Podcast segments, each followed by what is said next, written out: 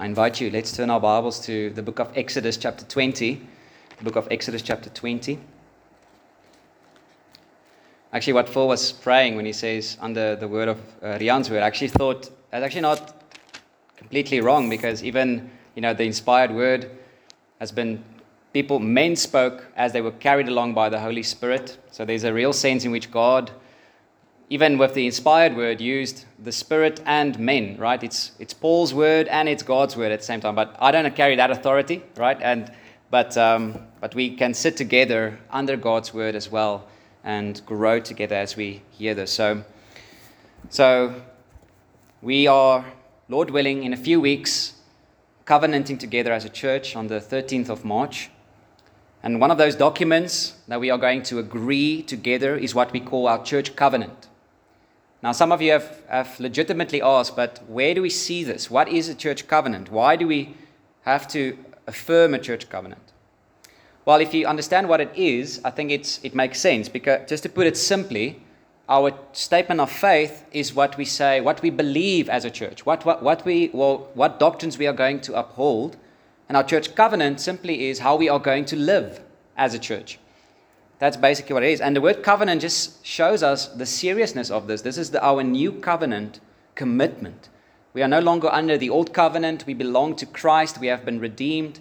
And yet, even under the new covenant, there is a law to obey. Jesus, Jesus' law of love, right? Love God and love your neighbor. So I believe every church should have something like a covenant, although they might not call it a covenant. Every church should have some form of this is what we expect all Christians and all members specifically to be able to do, or to do and to commit. Therefore, we are pausing our series on Mark for a few weeks, and we'll be focusing on our church covenant so that our commitment will be meaningful. When we do eventually commit together, that it will be meaningful and that we would understand it and will be thoughtful when we do it. But I want to say by focusing on our covenant, we will not be studying some interesting document about what HPC Potch does or believes or is going to do. Our covenant is simply how every single Christian must live. We just make it clear what we believe that should look like. If you have noticed, our church covenant is based upon the Ten Commandments. And the reason why we base it on the Ten Commandments is because what God expects of us is summarized by the Ten Commandments. And if you want to summarize it even further, how is the Ten Commandments summarized? With the great commandment, right? Love the Lord your God with all your heart, with all your soul, and with all your mind, and you shall love your neighbor as yourself. That's the structure of the Ten Commandments. The first four commandments is all about loving God. The last six commandments is all about loving your neighbor. So for this sermon, we're not going to look at the first of the Ten Commandments. We only I want to do a big introduction on obedience. We're going to look at obedience together. Obedience to God drives the seriousness behind our commitment. We obey, we commit to Jesus. That's a word that has become very rare in our culture, right? Commitment. And but when you read the New Testament, when Jesus said, Follow me, that wasn't a loose kind of a connection with Jesus. It's a commitment. It's, it's almost like a marriage. You know, I kind of sort of kind of decide to take this woman as my wife or see how it goes in five years and then we can decide again. Like that, that's not a marriage, right? In the same way, when you become a Christian, it's not like, okay, I'm going to see how it goes. No, you either all in, you give until death unites you to Jesus. So that's what we want to do. I, I, wanna, I want us to consider obedience why is obedience so important as a Christian? Why should we talk about this? Why study the law when we are not saved by the law or we are no longer under the law? But I hope it will, make, it will be clear as we move along. So let's just read and hear again God's word, the Ten Commandments. And remember, this is God's word. And let's read together from verse 1 up until verse 17. Exodus 20, verse 1. And God spoke all these words, saying, I am the Lord your God who brought you out of the land of Egypt, out of the house of slavery. You shall have no other gods before me.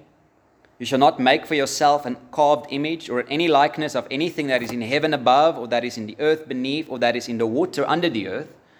You shall not bow down to them or serve them, for I, the Lord your God, am a jealous God, visiting the iniquity of the fathers on the children to the third and the fourth generation of those who hate me, but showing steadfast love to thousands of those who love me and keep my commandments. You shall not take the name of the Lord your God in vain, for the Lord will not hold him guiltless who takes his name in vain. Remember the Sabbath day to keep it holy.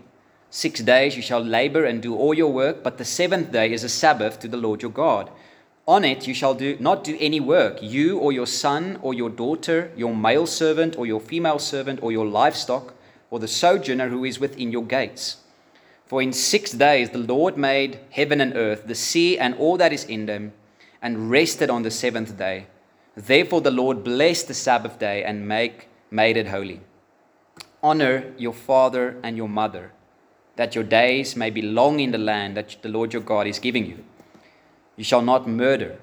You shall not commit adultery. You shall not steal. You shall not bear false wit- witness against your neighbor.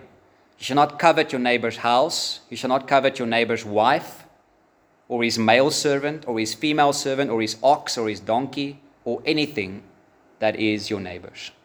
That's the reading of God's word. Let's just pray together. Father, you are a holy God. Lord, you deserve our worship, our obedience, our utmost best.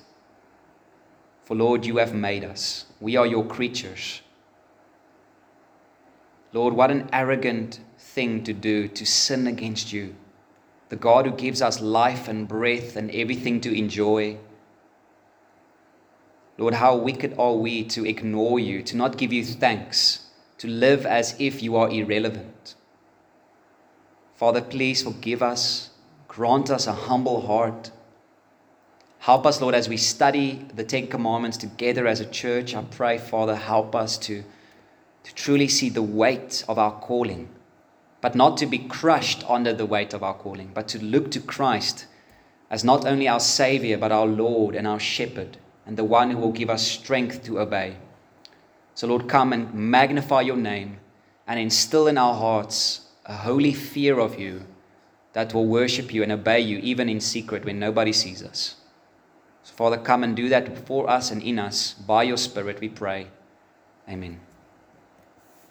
So, beloved, we're just going to look at three aspects of obedience. So, three aspects of obedience. We're going to look at the necessity of obedience, the nature of true obedience, and then the motive, some motives why we should obey God. So let's consider firstly the necessity of obeying God, the absolute necessity of obeying God. Now, there are generally two gospel errors that we should avoid that we should that we can make with the true gospel. The first one is the all too common error of thinking that our works can save us. If I give my tithe every month, if I get baptized, if I do X, Y, and Z, if I'm just a, a, faithful church member, then I'll be sure I'll be good enough. I will make it. I will go to heaven. In other words, salvation is earned by our works, or salvation is the reward for the righteous. That's what we think. And this gospel error has been championed, you could say, have been contradicted by Paul. Paul is like the main apostle that has fought against this heresy. Romans 3, verse 19 Paul says, Now we know that whatever the law says, it speaks to those who are under the law, so that every mouth may be stopped and the whole world may be held accountable to God. For by works of the law, no human being will be justified in his sight, since through the law comes knowledge of sin. You see, that's the purpose of the law. Firstly, not to save you, to show you how bad you really are. You see, the law isn't supposed to just be a checkbox that you check and say, okay, I'm fairly good. No, if you break one of the laws, you are guilty. You deserve God's wrath. You are under his curse. Right? That's the first purpose. It brings us knowledge of our sin, it doesn't justify us. Or Galatians 3, verse 10 For all who rely on works of the law are under a curse, for it is written, Cursed is everyone who does not abide by all things written in the book of the law and do them. You see, you can't, if you want to be justified by the law, you must do, you must do all of them, not just some of them. That's why Paul says, You're under a curse. So it's clear we cannot save ourselves. It's impossible to be justified before God by works of the law. Listen, if you could be good enough, if you were able to save yourself, if you were able to justify yourself by works of the law, why did Jesus have to come? Why was he necessary? If you were able to change your own heart, why do you need Jesus? Ephesians 2, verse 8 and 9 is a good summary, right? For by grace you have been saved through faith, and this is not your own doing. Let that sink in. It is not your own doing, it is the gift of God, not a result of work, so that no one may boast. Salvation is all of God, so God gets all the glory. Amen? Amen. So that's the first gospel error we should not make and we should avoid. We're not saved by works of the law. We shouldn't seek to be saved or to earn God's grace and favor or merit through our works. But the second gospel error is no less serious than the first one. And it's almost the opposite extreme. And that is the thinking that because we are saved by grace alone, through faith alone, in Christ alone, that means we can now sin as freely and as much as we want. Someone might hear the true gospel and say, Oh, sweet. So I'm not saved by my works. It's not about how good or bad I am. It's about Jesus' righteousness alone, what he has done, his death, his resurrection. That's all. Wow. I can't wait to go sin. I can't wait. Hey, let's magnify God's grace by sinning more because the more, bigger sinner I am, the more grace it's going to take to save me. So let's just make God's grace look massive by my sin. Let's go. We have fire insurance, right? But listen, what is wrong with that type of thinking? Isn't it true that we're not saved by our works? Right? So, what's wrong with thinking that we can go sin as much as we want because we're not saved by what we do, right? And here's the answer why is that wrong? Because when you repent and trust in Christ, you don't receive Him only as your Savior, but also as your Lord, as your God, as your King, the one who has the right, the authority to command you to do what He says. And I would say that's a very undervalued attribute of Christ or a statement of Christ that He is King, He is Lord. You must submit to Him or He will break your knees. Right? That's an element that we don't like to talk about of Christ.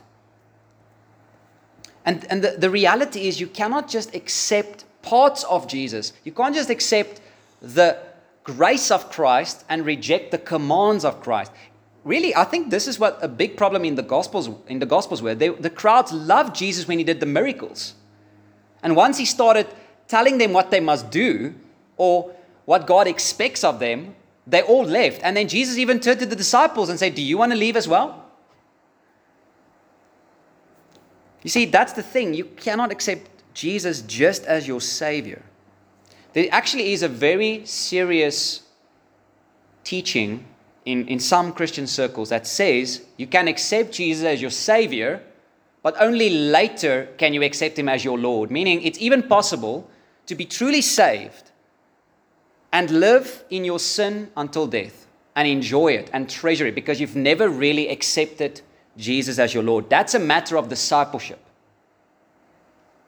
But that is the second gospel error we must oppose. We are not saved by our works, but our works shows that we are saved.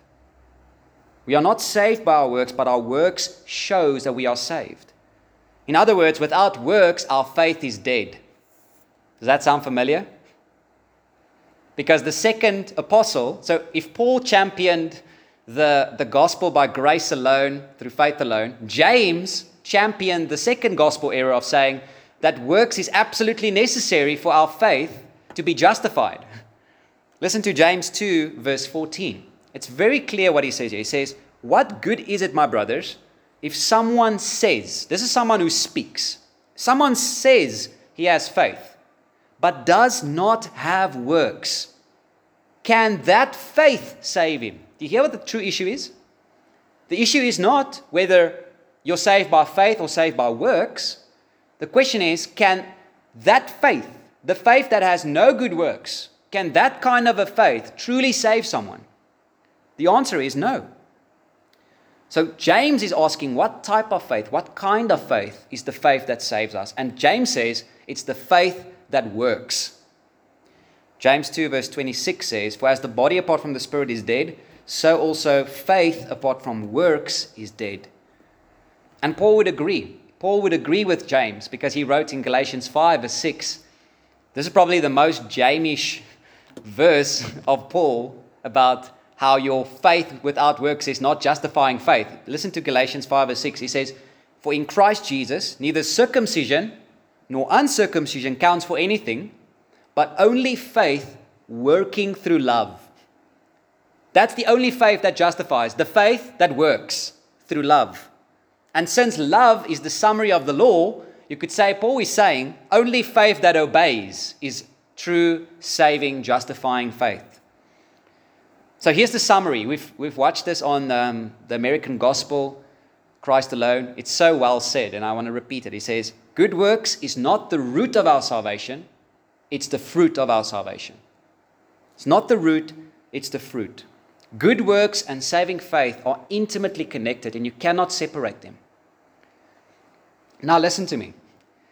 This was even true of the Old Testament, because some have said that in the Old Testament, because it's so much focused on the law and on works and on deeds, that people there were saved by works. But now in the new covenant, in the new in the church age, people are not saved by works, but saved by grace alone. That's false. How was Abraham justified? Before circumcision or after circumcision? Right? Paul says, before circumcision, he was justified, he was saved. His faith was counted to him as his righteousness. And this is even the pattern of Exodus 20. Look at verses 1 to 2 of Exodus 20. It says, And God spoke all these words, saying, I am the Lord your God who brought you out of the land of Egypt, out of the house of slavery. What did God do first for Israel? He saved them. He redeemed them from slavery to Pharaoh. The blood of the Lamb was how they were, they were spared from God's wrath and God's judgment. They passed through the water, through the Red Sea, and now they're at the mountain ready to covenant themselves with God as their God. That happened first. The redemption happened first. And then comes verse 3, which says, You shall have no other gods before me.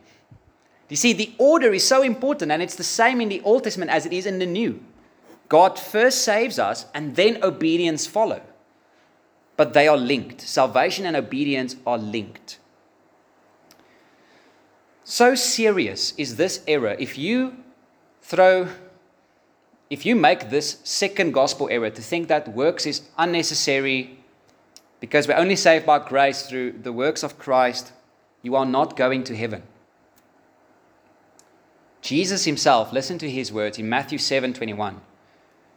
Not everyone who says, again, listen again to this emphasis of people that just confess. Not everyone who says to me, Lord, Lord, will enter the kingdom of heaven, but who, the one who what? Can you complete the verse? Who does the will of my Father. Jesus, do you believe someone is saved by works? No. He's, you're saved by faith in Jesus, but the evidence of that faith will be doing the will of the Father. So it's not the talkers that are truly saved, it's the doers, those who obey. Merely talking about theology, merely talking about the Bible, merely talking about God is not evidence that you are saved at all. It's obeying God. That's why Jesus even said in Luke 6:46, he says, "Why do you call me Lord, Lord, but do not do what I tell you?" You see, What's the evidence that you believe that Jesus is Lord? You do what he says. Jesus is not your Lord if you do not obey him. And if he is not your Lord, he is not your Savior. You cannot have a half Christ.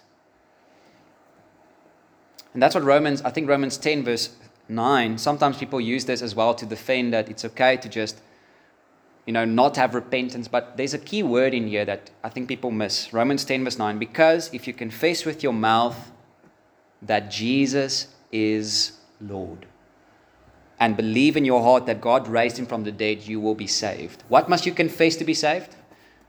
Not Jesus is Savior. Jesus is Lord. In fact, doing what Jesus says is merely proof that you love him. That's merely the evidence that you love him. Jesus said again in John 14, 15, If you love me, you will keep my commandments. Notice, he's not saying, do what, do what I command. He says, If you love me, you will do this. You will obey my commands. It's the inevitable result of loving Christ. If you do not obey Jesus, what does that mean about you? You do not love Jesus. No obedience means no love. There is a type of Christianity that think it's enough to just speak about God, just talk about Him, while not living for God in holiness and in obedience and in the fear of God. That is a functional denial of Christ. Titus 1:16, a very scary verse. It says, "They profess to know God, but they deny him by their works." It's possible to deny God by your works. 2 Timothy 3:5 is talking about the, how, how the end times would be, which I think we are in right now. He says, People will be lovers of pleasure rather than lovers of God. Test yourself. Is that you? Lovers of pleasure rather than lovers of God, having the appearance of godliness, but denying its power. Having a, a, the appearance of godliness, but denying its power. See, beloved, God demands obedience, even above sacrifice even above your gifts, even above your talents. 1 Samuel 15 22, Saul thought he could please God by just sacrificing some of the animals, but what was the issue? That's not what God said he must do. So Samuel confronts Saul and he says, Has the Lord as great delight in burnt offerings and sacrifices as in obeying the voice of the Lord?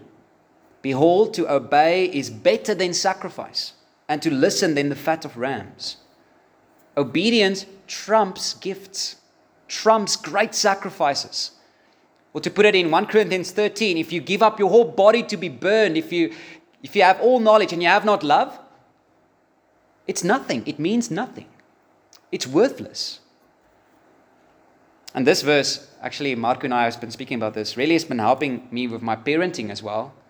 Because obeying God is to honor God. And listen to what Malachi 1 verse 6 says about honoring God. He says, A son honors his father, and a servant his master. If then I am a father, where is my honor? And if I'm a master, where is my fear? You see, to honor your parents as children, it means to obey them. So a father can say, My honor is my obedience, is my children obeying me. So God says, If I am a father, where is my honor? Where is my obedience? Shall we obey our parents and disobey God? What about Ecclesiastes 12:13, right? The summary I love this verse. It's the summary of our entire duty. If you wonder what must I do, listen to this verse. It's so good. It says, "The end of the matter, all has been heard. Fear God and keep his commandments, for this is the whole duty of man." I love that. Nothing else. Don't do anything else of your life but obey Him. Fear God and obey His commandments, and guess what? You're living a perfect life. I find that very encouraging, you know? Nothing more. Don't worry about your life except in this way. Are you fearing God and obeying Him? Beloved, this is God's word. This is what He says. This is what He demands.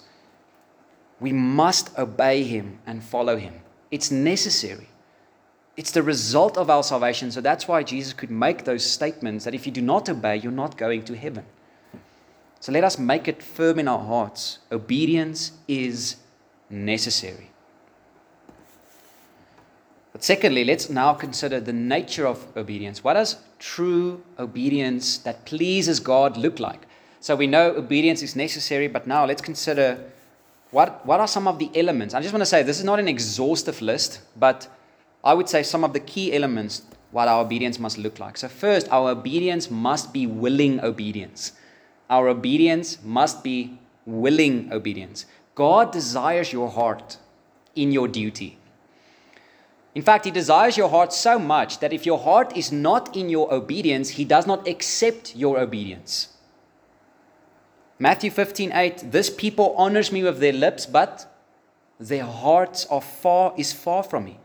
Psalm 100, verse 2, serve the Lord with gladness. You see, we must serve the Lord with cheerfulness, with willingness. Under the Old Covenant, people were frequently bringing their, their free will offerings as a sign of their love and their devotion to God. And now, under the New Covenant, our, our body is our free will offering to God. Romans 12, verse 1, it says, I appeal to you, brothers, by the mercies of God, to present your bodies as a living sacrifice, holy and acceptable to God. So, our obedience to God, for it to be pleasing to God, must be willing. Our hearts must be in our obedience. Number two, our obedience must be extensive. So, it must be willing, and secondly, it must be extensive. To obey God means you obey Him in every area. There's not like that one area where you could say, I enjoy obeying God in that, but that area I'm going to keep for myself. No. In public and in private. I love what Thomas Watson, in his book, The Ten Commandments, it's for free, by the way, so you should download it and read it. Um, he gave this excellent example of an Old Testament law about how our fear for God should cause us to obey Him in every circumstance. Leviticus 19, verse 14, he says, You shall not curse a deaf the curse the death or put a stumbling block before the blind, but you shall fear the Lord your God. I am the Lord. Think about that command. He says, Don't curse the deaf, but who will hear if you curse the deaf? No one, right? Who will see if you put a stumbling block before the blind? No one. So why should you not do that? I am the Lord. Fear the Lord. You see, God sees your cursing. God sees you're putting the stumbling block, even though no man might ever know what you have done. So our fear of God must cause us to avoid sins that nobody will ever know. Even in those areas that, that we could legitimately get away with, we should say no because we fear God. Remember what Joseph did with Potiphar's wife as well? How can I do this great sin against God? He was alone. And he said, I can't do it. God, I fear God. So our obedience must stretch into every area of our lives, our hearts, in our workplace, in our families, our marriages, our children, our parents, our singleness, our relationships. And guess what? Our obedience must even stretch to church. Jesus has given us specific commands to obey Him that can only be obeyed inside a local church the one another commands, commands to church leaders to preach the word, to submit to your leaders, to obey them. You see, those, uh, those commands is, are impossible to fulfill outside of the local church. In other words, if you do not belong to a church, your obedience is not yet extensive, it's not yet complete. But that's what true obedience looks like. It seeks to obey God in every area, no matter what He says we obey, we seek Him. So our obedience must be willing, it must be extensive, and thirdly, our obedience must be done in and through Christ.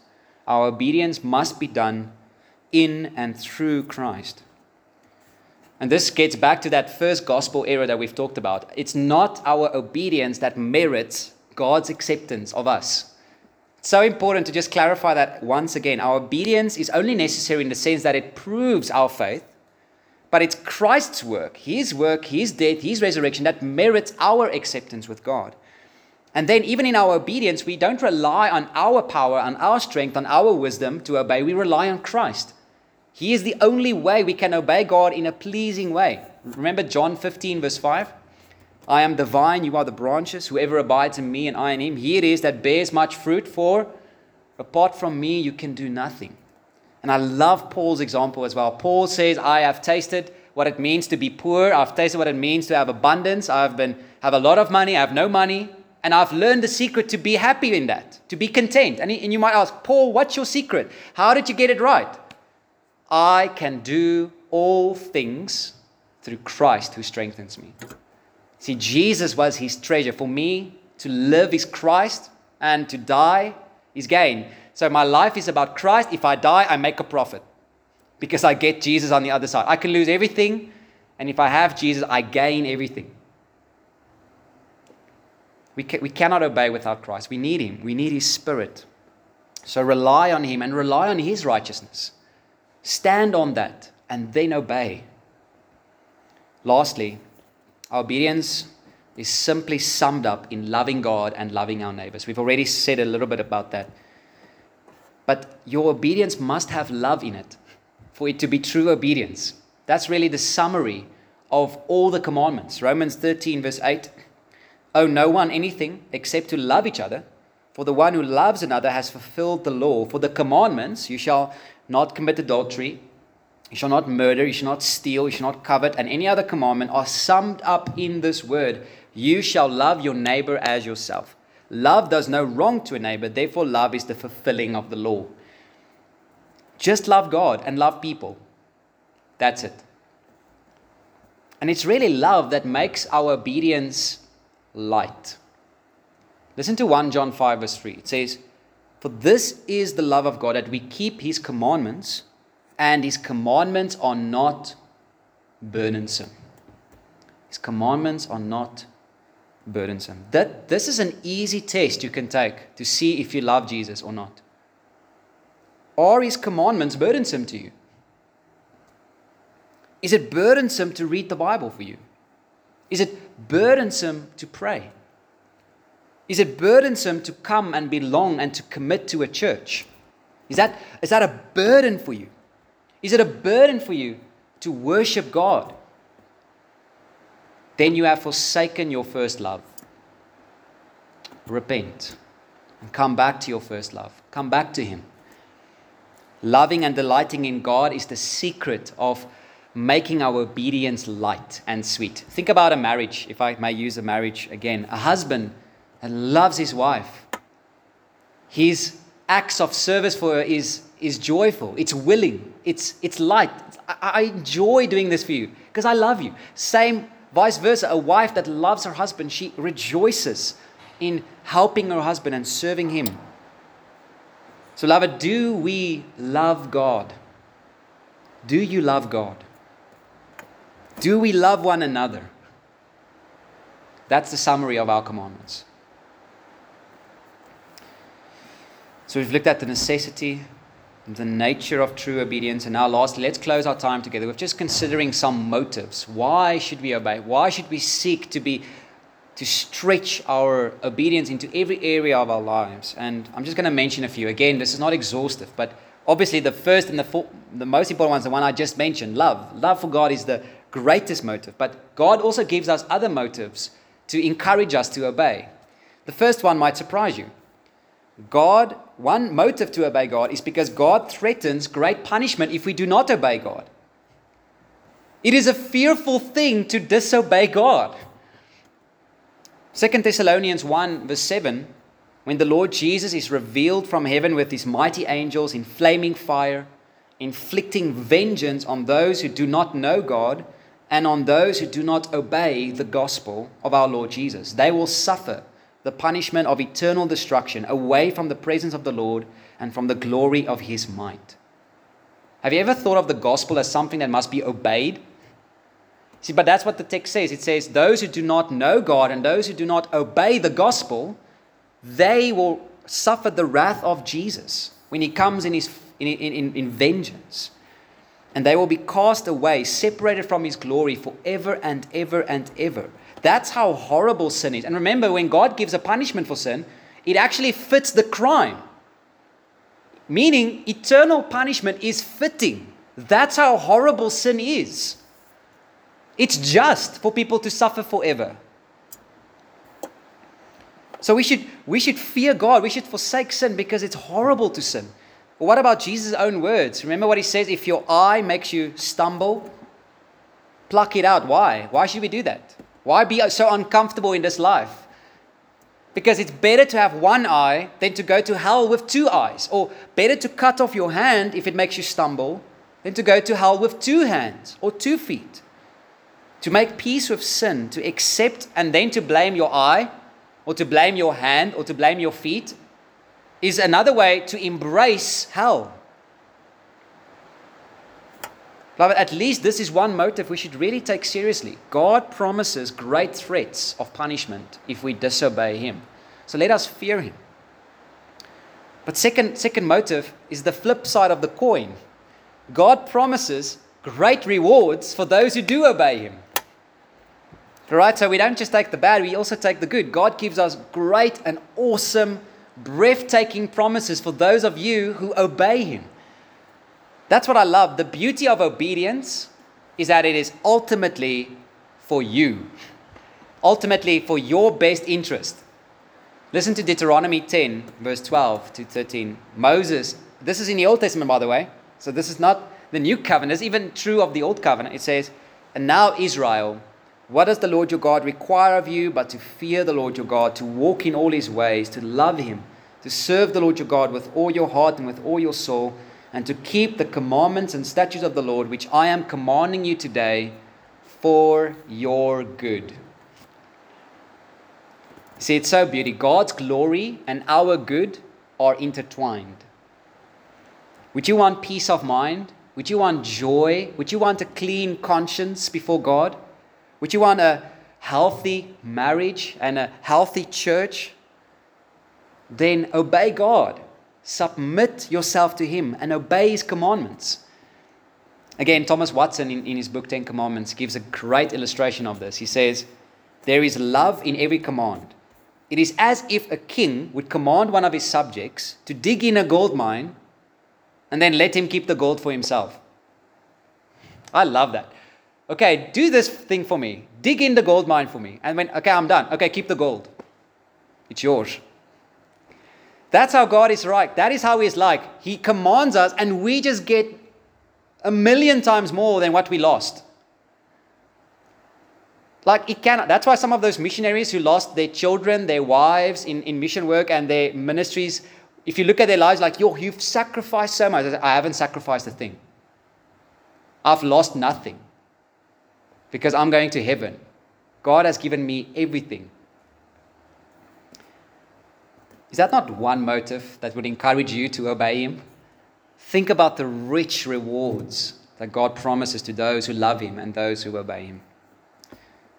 Lastly, the last motive I just want to highlight for us it is also a great honor. It's a great honor to obey God. It's a great honor to serve the King. Think about the Lord. Think about who He is. He's the Creator, He's our sustainer. He made us and He made all things to glorify Himself. He is the King of kings and the Lord of lords. He is gracious, He's slow to anger, He's abounding in steadfast love. He is our Redeemer, our healer, our Father. He gave us His Son, He gave us the Spirit to dwell inside of us. Look at the greatest sunset that you've ever imagined and only see a shadow of His beauty and His glory. Stand on the highest mountain and look at the most breathtaking view and only get a glimpse of the sense of His greatness and His majesty. Look at the billions of stars, the countless numbers of stars eh, in the night, and think about God's vast knowledge that He has given each one of them a name and holds them in His hands, and He knows the number of the hair on your head. And then look at the pinnacle of His glory. Look at the place where God was most glorified. Look at the cross of Jesus. Look at the cross. There, God the Son died under the wrath of God for all our sins. There, the Son was forsaken by the Father for what we did. There, we see the perfect justice of God and the perfect love of God meeting at the same place.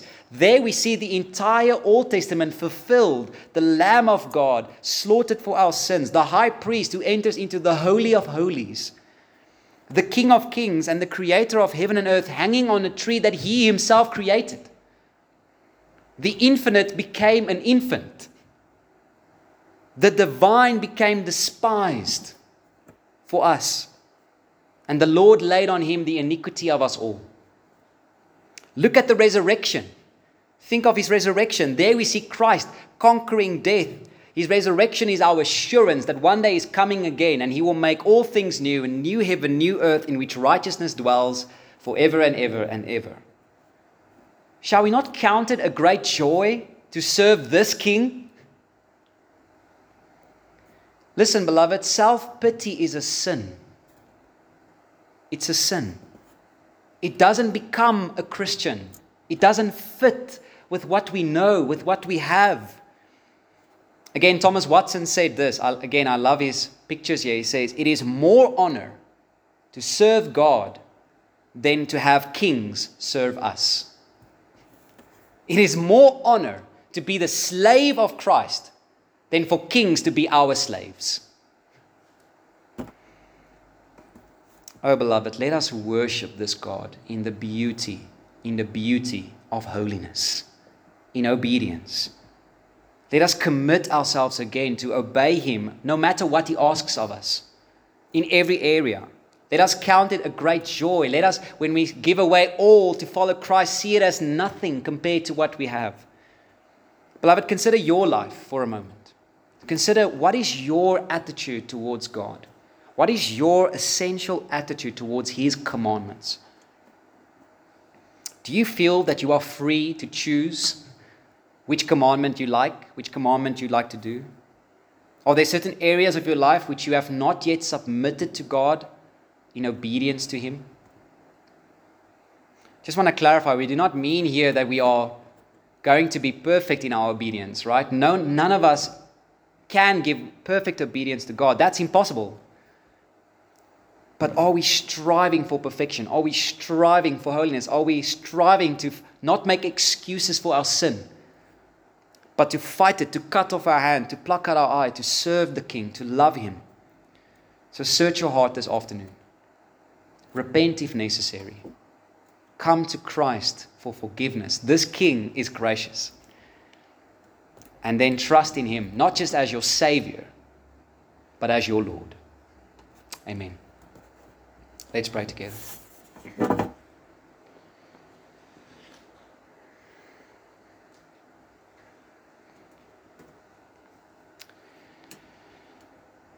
Father, we come to you this afternoon. We thank you for the clarity of your word, Lord, that it is not unclear that we should obey you. It's not unclear that we should live holy and that it's not optional for us, for without holiness, no one will see the Lord. Only those who do the will of the Father will, will enter into the kingdom of heaven. So, Father, give us a humility. Help us to humble ourselves, Lord. Every sin is a sin of pride.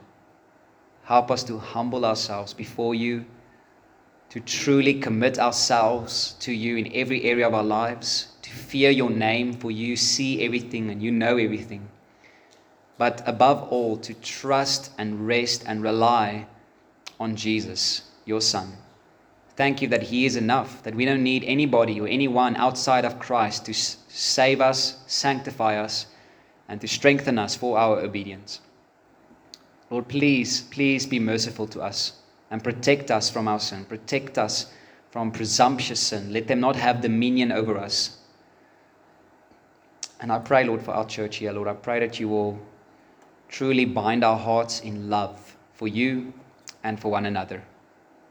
We pray this for your name's sake, in Jesus' name. Amen.